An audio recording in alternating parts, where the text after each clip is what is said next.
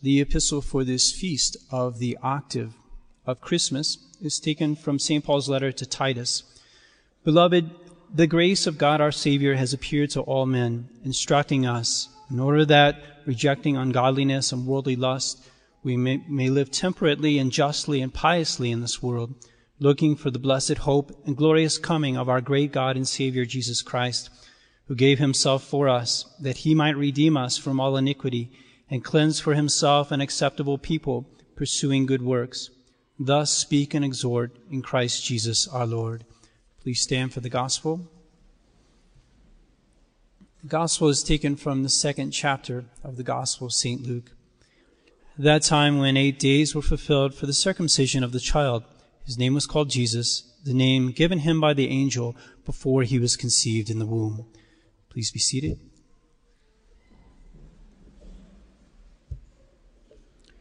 In the name of the Father, and of the Son, and of the Holy Ghost, amen. Dear Reverend Father, dear faithful, one of the many attacks that is made today against God's established nature is the attack on the traditional roles of men and women in the family, the roles that have been given to them by our Lord Himself, by, by God in, in His creation of human nature. We know that God has established there to be a complementarity in the, between man and women in, in the, the family setting, such that He has made men precisely to take on the role of, of father, uh, to, to be fathers.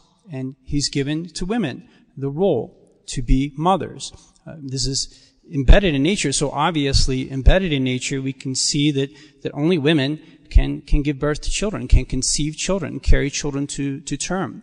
And with that ability to give birth to children, God has, has given to women um, a special ability to nourish their own children, to, to care for um, their own children. Meanwhile, the men have been given in their nature by God the special ability and the role of being fathers. Um, they are meant to be the leaders of their family. They are meant to protect their wife and their children and provide for their wife and their children. They are, they are meant to make the most important decisions in collaboration with their wife, of course, but they are, they are meant to make the, the very important decisions as to how the family life will be run, um, how they they will direct their family, what trajectory the family will take for the good of the family. Where will the family go to Mass? Where will the children go to school? What are the, going to be the rules for our home? What sort of discipline uh, must be maintained in our home? These are the sorts of decisions that, that a father will make uh, that will determine, as I say, what direction the family will take, how, how good the children will become, what will become of the children, what will be the ultimate results of this family unit that, that he has founded in his marriage.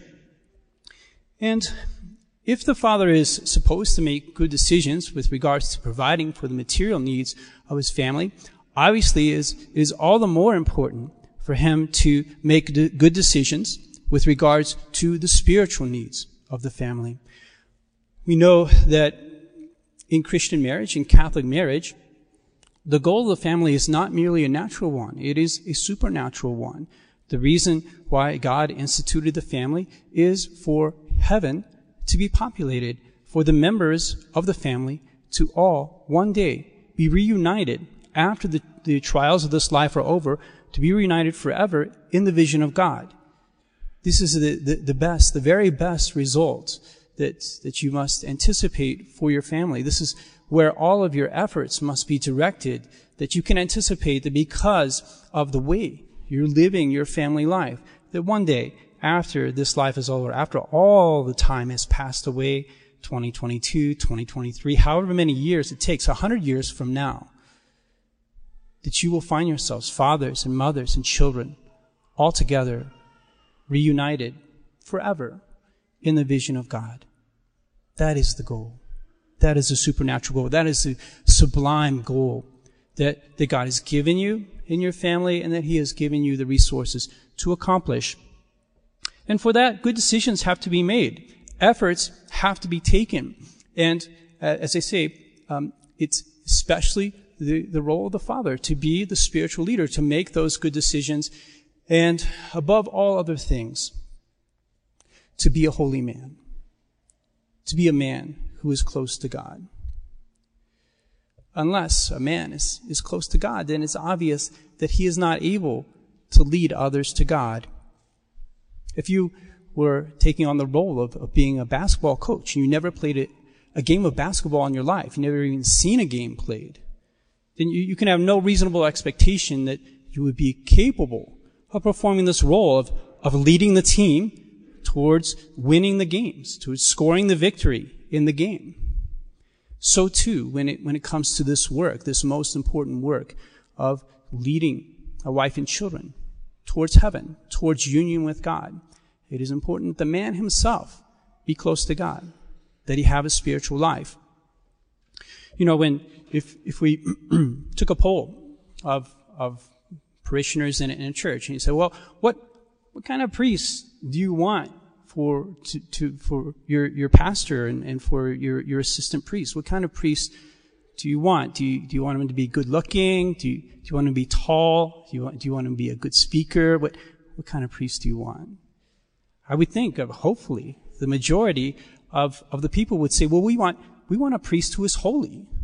That's that's the main thing that we want because the reason why we come to church is we want to be led to God.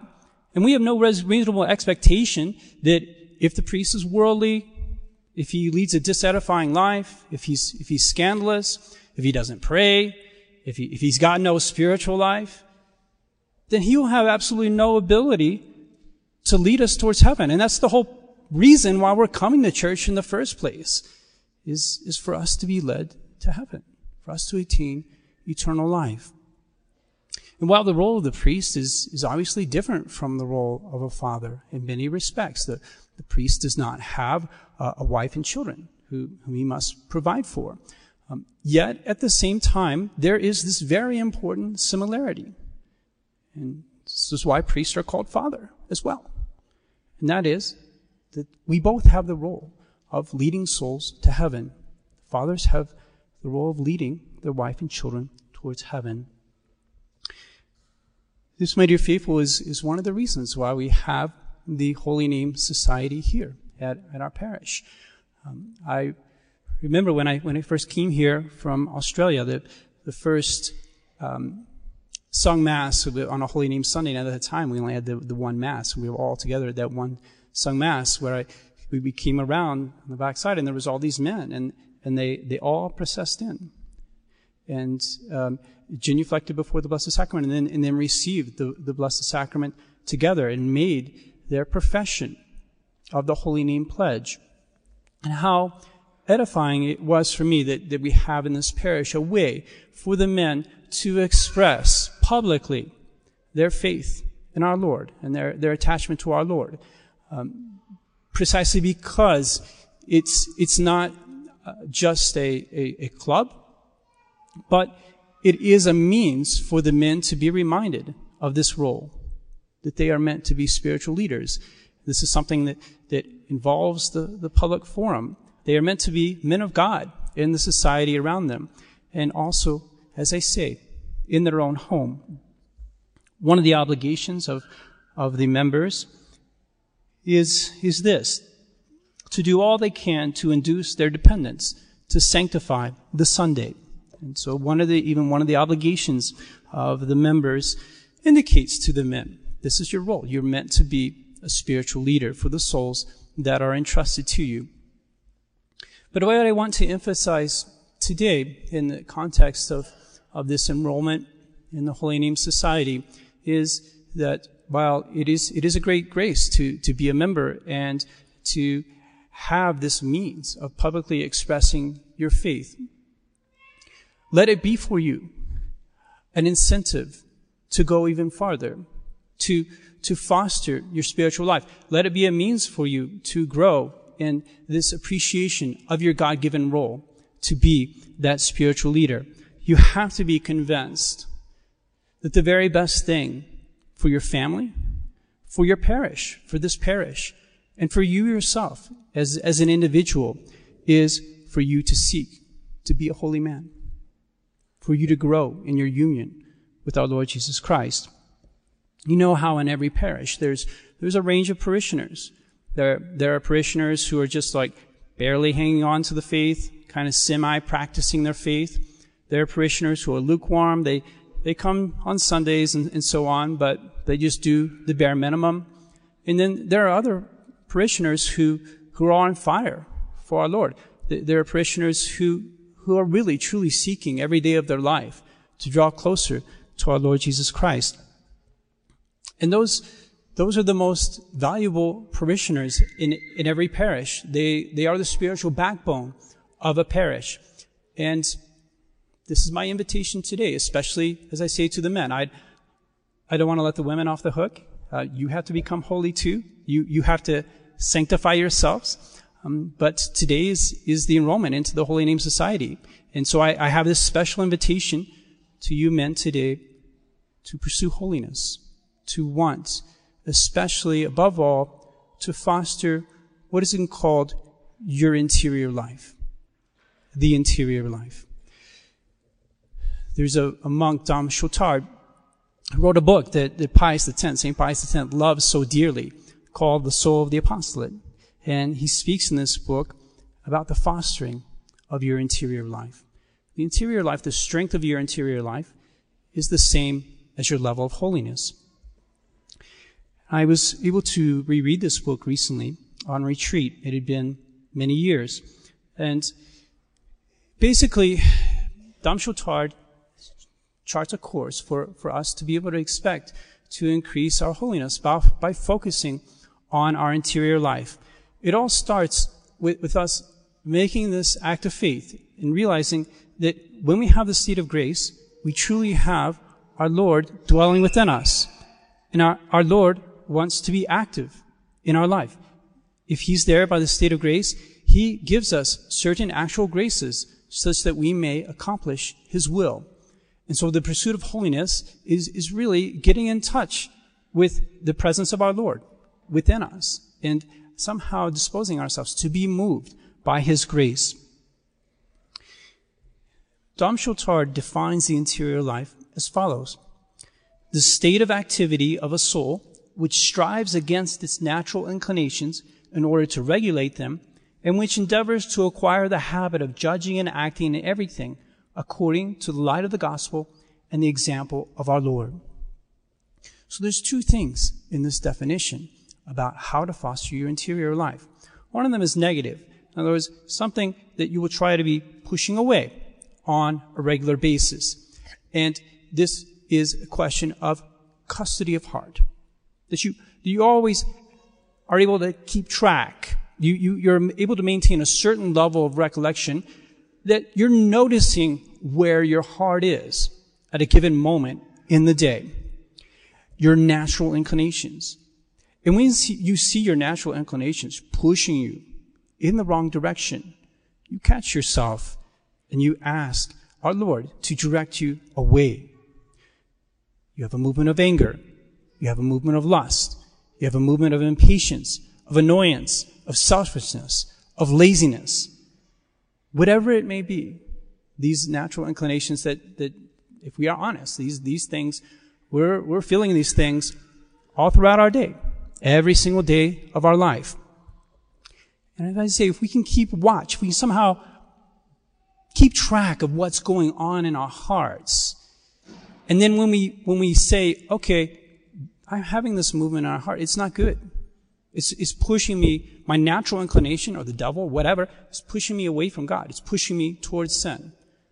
For us to somehow catch ourselves and say to our Lord, Lord, redirect my heart take it in a different direction towards you and, away from these sins which I'm inclined to perform. That's the one side of what's called the interior life, where you're always keeping watch over your heart. Even if you just accomplish this like 60% of the time, even 40% of the time, where, where you're able to catch yourself and say, oh, this is, this is not good. My, my heart's going in the wrong direction. Lord, take over. You know, redirect my heart. What, a, what an incredible thing it would be. You would grow in holiness. Then the positive side is the judging and acting in the way that God wants, where, where we're living our life is truly a Catholic who wants to pursue holiness and, and we're, we're have the habit, um, to, to say to ourselves, what does our Lord want of me in this situation? What should I be doing? I have the knowledge of the faith. Let's put it in practice. I have the, the state of grace. I have our Lord dwelling within me. Let's have Him direct me in this particular situation. Lord, what should I do? You know, this is, this is what uh, St. Bernard was famously doing all the, all the time. Bernarde, I quid venisti? You know, he's saying to himself, talking to himself, Bernard, what are you doing? What are you doing? We must do this for God. We must do whatever we're doing for our Lord. How do we accomplish this? It's a big goal. It's a difficult goal to foster this interior life, to live this interior life. It's a work of, of many years to do it. And, and hopefully, as I say, it's, it's growing in us over time. How to achieve this state of recollection, habitual state of recollection, where we're able to keep track of where our heart is at a given moment. Dom says that we can increase the active presence of our Lord in our souls by the reception of the sacraments, especially Holy Communion, and by meritorious acts. These are, these are acts where we perform in the state of grace for the love of God, um, an act, act of charity, uh, and denying ourselves in some way, doing something unselfish, doing some spiritual work. If we consistently, habitually perform these acts, then over time, the influence of our Lord dwelling within us becomes more powerful. He is more able, as it were, to direct us in our life because we ourselves are putting ourselves under His power. We have the grace there. It's, it's ready to work, but we have to do our part. We have to dispose ourselves for that grace to act. Here is what Dom Chautard says with regards to, to the fact that we can do the opposite as well. We, we can turn off grace. We can prevent grace from acting in us. We can be in a state where we, we do not feel the influence of grace upon our soul. Our Lord is trying to influence us, but we're like a rock. We're insensible to His movements. And this happens when we are in the state of habitual venial sin. If we're in the state of mortal sin, our Lord's not even there. But if we're in the state of habitual venial sin, where, where we're very complacent about venial sins, we're constantly falling into these venial, deliberate venial sins, then we are hardening our heart to the working of grace, and we're not be able to, to follow the influence of our Lord. Dom Chautard says, I must seriously fear that I have not the degree of interior life that our Lord requires of me. If, if, if I cease to increase my thirst to live in Jesus, that thirst which gives me both the desire to please God in everything and the fear to displease Him in any way what, whatever. If I do not have the minimum of recollection which will allow me during my work to watch over my heart so that it may be pure and generous enough not to stifle the voice of our Lord. So, dear men, especially you men of the Holy Name Society, we find ourselves today at the beginning of a new year, 2023.